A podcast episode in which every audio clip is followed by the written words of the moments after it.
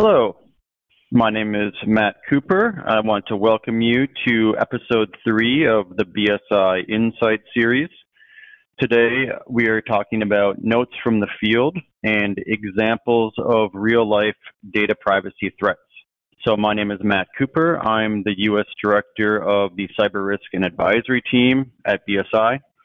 I've spent my 20 year career in information technology and security. And today we're going to be talking about data privacy. So, I'm joined by Nigel Hawthorne. Nigel, would you like to uh, introduce yourself?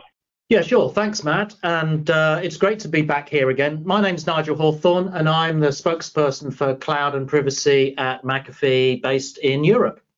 So, Nigel, to get us started today, I want to ask you a question, and uh, that is what do you see as uh, the most common threats organizations are facing with respect to data privacy?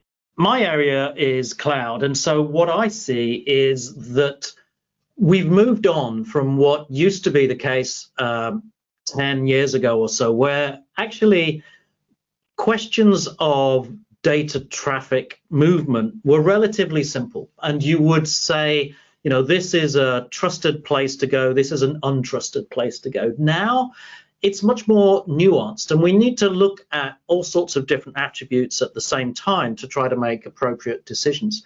And so it's a difficult balance to define policies that both keep data secure and allow the users to be productive. Um, too open and data could be lost, too closed, and sadly, the frustrated employees can go to uh, different methods that are even more risky. And, and, let me give you an example. I was just working on a presentation that's something like 40 megabytes in size. Now, if I want to share that with you, what do I do? Probably I can't email it to you because either my email service or your email service will say that they don't allow attachments over a certain size.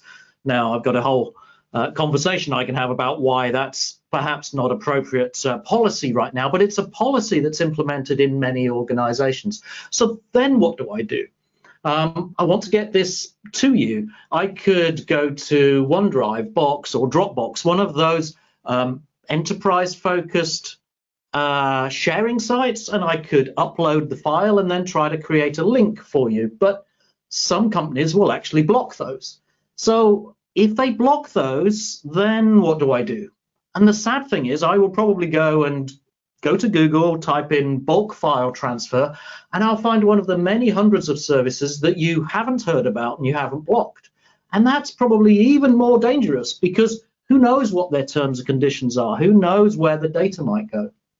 So, what we need to do, I think, is sit down as a, a group of people with multiple disciplines, so governance, risk, compliance, legal, IT, users, etc., come together and say, here's a scenario, what should the policy be? And we should really look at examples such as that and other examples we can think of to try to define the appropriate internal policies for our company based on the sort of data that we have, the sort of people that we have, how much interaction we have with third parties. So we need to then decide do we choose a particular service that we trust? And if we do, we should start pointing our users to that service, redirect them and say, hey, Nigel, uh, the company doesn't like Dropbox, for example, but we use Box. So please log in here and use that service. So we're trying to give the users the right way to do things, not just stopping them from uh, doing what we don't want. And I think that way we can get users trained and understanding the reasons why we've implemented policies, as well as, of course, keeping data secure. Good. Uh, you know that that comment points to, I think, several in interesting uh, topics in data privacy. Uh, the first of which is this uh, significant use of third parties. And one question I would have for you is when a company is looking at evaluating these third parties, what, what should they even be considering? You know, I think some people think, hey, it's it's Box, it's Dropbox, that's a major service, so isn't that secure? H- how should they be looking at these questions? Yeah, I guess um, you can come at this from multiple angles. The first one would be the service itself, and you you bring up a good point. You know, here's a service I've heard about. Tell me some things about that service. Maybe it's their legal terms and conditions. Maybe it's technical. Do they encrypt data in transit? Do they encrypt data at rest? Um, some people might say it's about geolocation. Where's the data being stored? Um, so all sorts of different attributes some of which are important to some enterprises and some of which are important to others. But that's still only half the story because one of the phrases I use quite often is that even the safest car can be driven dangerously. Even once you've decided that this particular service is okay, you've got to make sure that what the user's doing with it is also okay.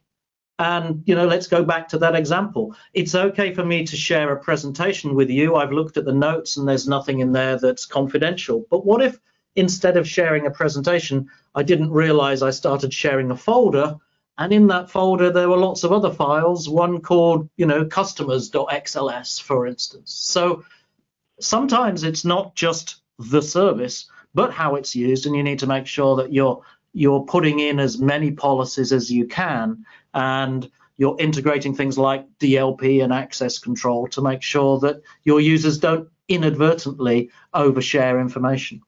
That makes sense to me, Nigel. And you know, to me, that comment points to really the need for a couple things. Uh, one is education of our own users, especially around the different kinds of data that an organization may have and process.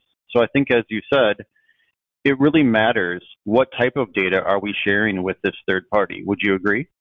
Yeah, absolutely. I mean, it should all start from the data. Sometimes that's difficult to do, so you have to make a, a more sweeping judgment. But if you can start from the data, of course, um, then every every appropriate policy can fall out from that. Good. And then uh, another control that I think this relates to is the idea of a data inventory. That is a company having an organized approach and a, systemized way of knowing what kind of data are we sending to which service, etc. Uh, is that something that you find customers uh, are interested in or might need some advice on?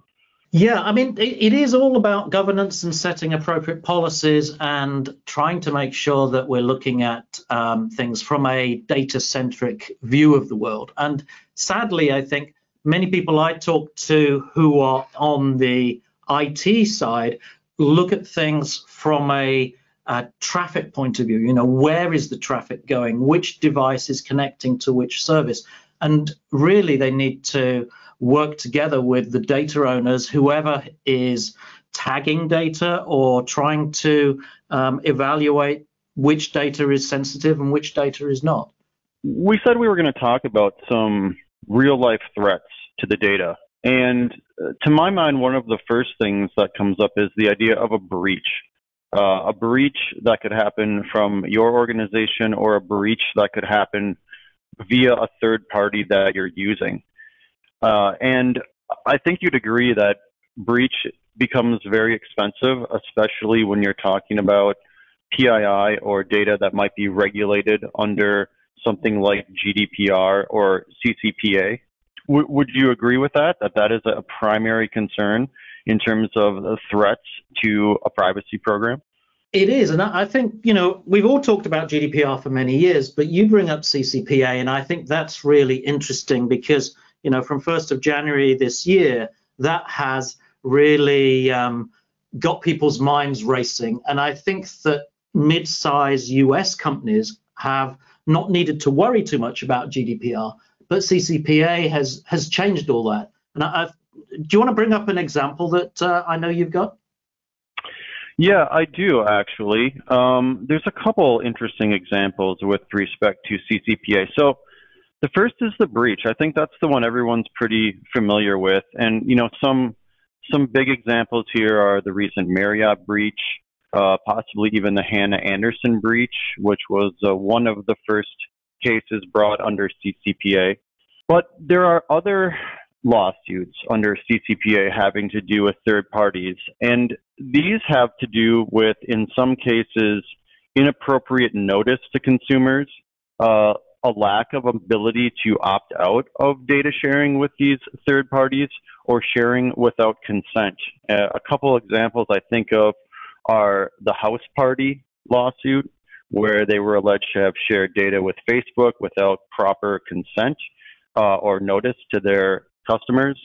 Uh, and then similar cases with both Ring and Zoom. In particular, I, I think sharing data uh, for marketing purposes is uh, something that is, I would say, a common practice, especially among U.S. companies and probably global companies.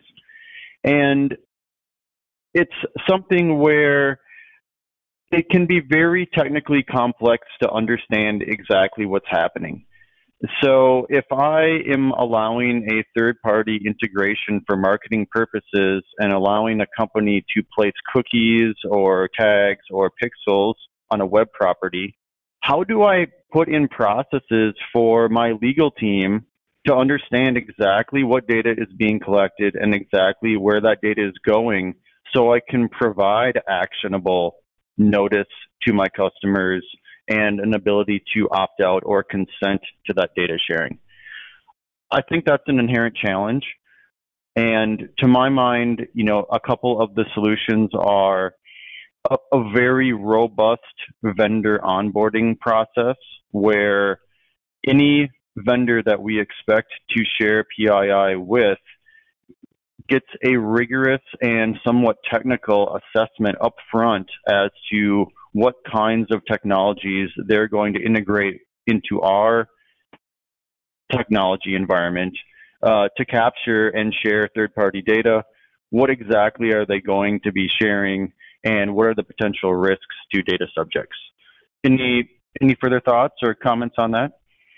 Yeah, well, as someone who's worked in various marketing departments, um, I have stood up on stages before now and said, you know, your biggest risk is the marketing team because we tend to have this idea of, uh, wow, look at this shiny new feature that we could add. We just need to add this little uh, uh, cookie here and we can get uh, personalization for our people coming to our website. And this third party service will tell me whether this person's been on other websites as well. Wow, isn't that fantastic?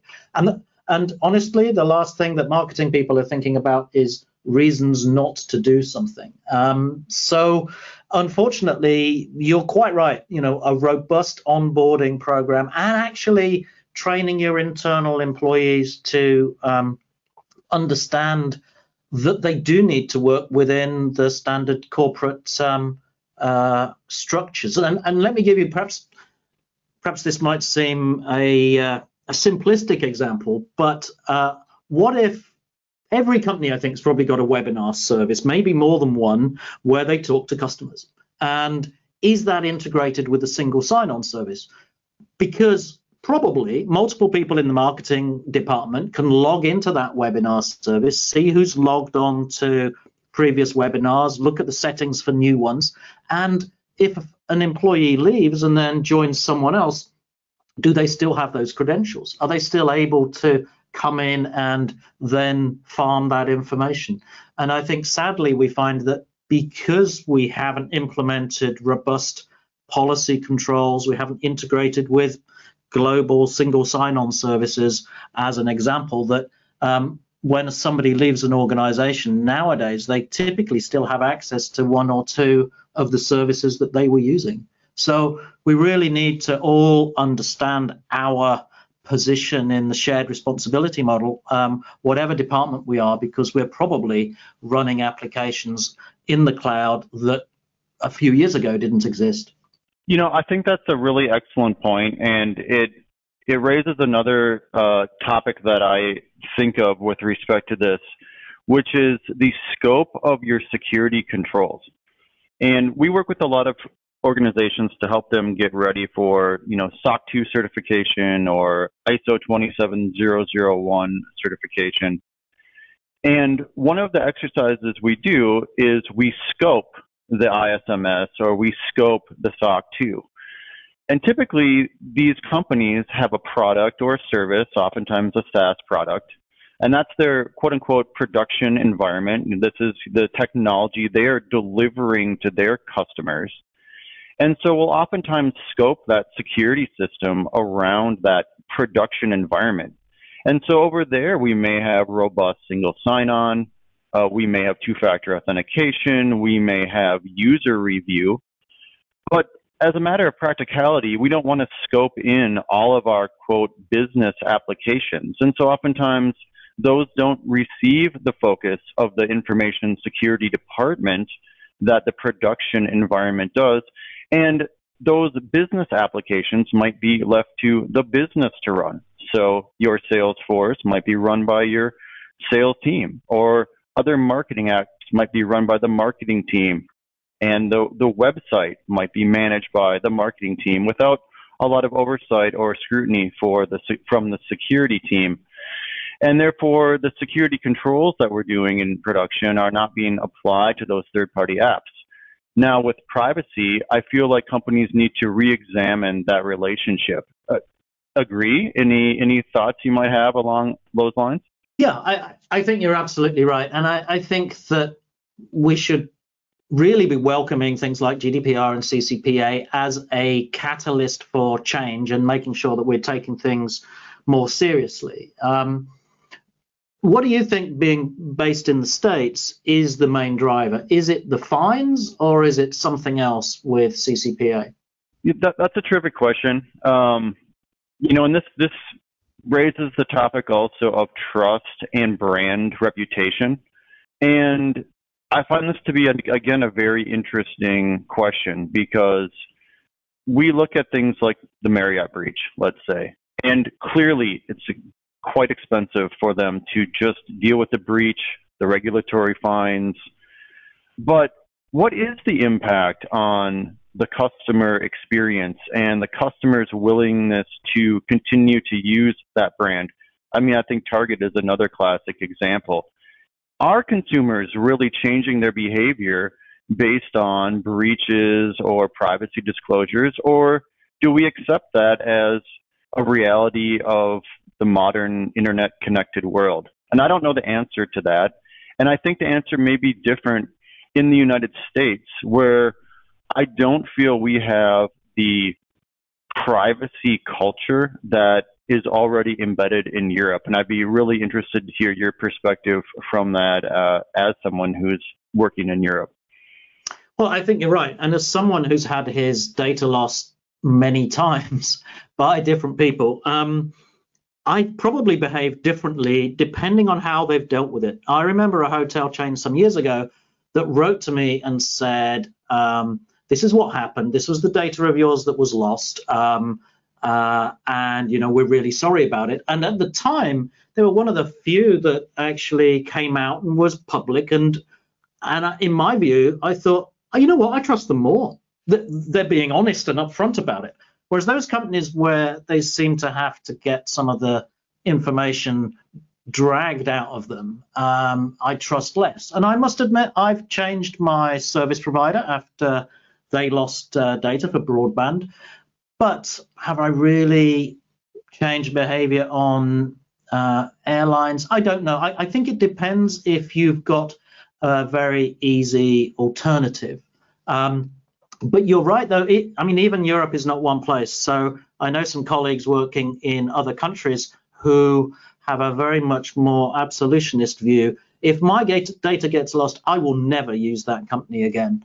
Um, and I think this is where um, I've seen a change in in attitude here that the fines can be eye-watering. However, I do think that it's loss of business, loss of brand, class action lawsuits, the long tail that um, years later you type in uh, an organization and one of the first stories you find is data loss. So I, I think that we are getting to a point now where the fines are one thing, but actually it's everything else coming together that is a bigger overall business impact. I totally agree. And and to answer your question, you know, yes, I do think ultimately at the end of the day, the driver for for organizations to you know apply resources to managing privacy does relate to their risk of some sort of financial loss. And you mentioned fines, that's certainly a part of it. Uh, but also now, as you mentioned, class action lawsuits. You have uh, lawyers who are now going to be looking at these privacy regulations like CCPA and looking to creatively apply them as their own business to uh, litigate against companies for any perceived violations under that regulation. And I think that changes the risk environment for companies. It's not now what did the regulator, you know, find against me, but uh, what what legal risk do I face for any perceived violation from a privacy regulation? And of course, CCPA is just simply a state level regulation. I think we're going to see more of those in the United States. There's 49 other states that have yet to put their own legislation in place, and I don't see a, a national uniform approach uh, taking shape anytime in the near future. Any any thoughts on that? Yeah, and of course, there's uh, a couple of hundred countries in the world, and many of them have introduced uh, laws and regulations uh, that are similar, that start from the same sort of basis, which is assume that the individual owns their own data and everything else falls from that. And honestly, I think that's a good thing. I think that we should be treating people's data as if it's ours and uh, treating it with a lot more respect than perhaps some of us do. So when I see these lawsuits, Nigel, for uh, breach, what I the allegation, uh, the complaint tends to be that the company didn't have adequate technical and organizational measures. So, with respect to that, aren't we just now back to basic information security as a mitigation against these risks? Yeah, I think we do have to go back to first principles. And I think that the important thing to learn is that doing nothing can be a lot more costly than putting in a robust system of policies and procedures and technology when you need it. And um, we all need to have a look, have a new review of the data handling methodologies where data lives, which applications are being used, where our users are, what devices they're using, etc.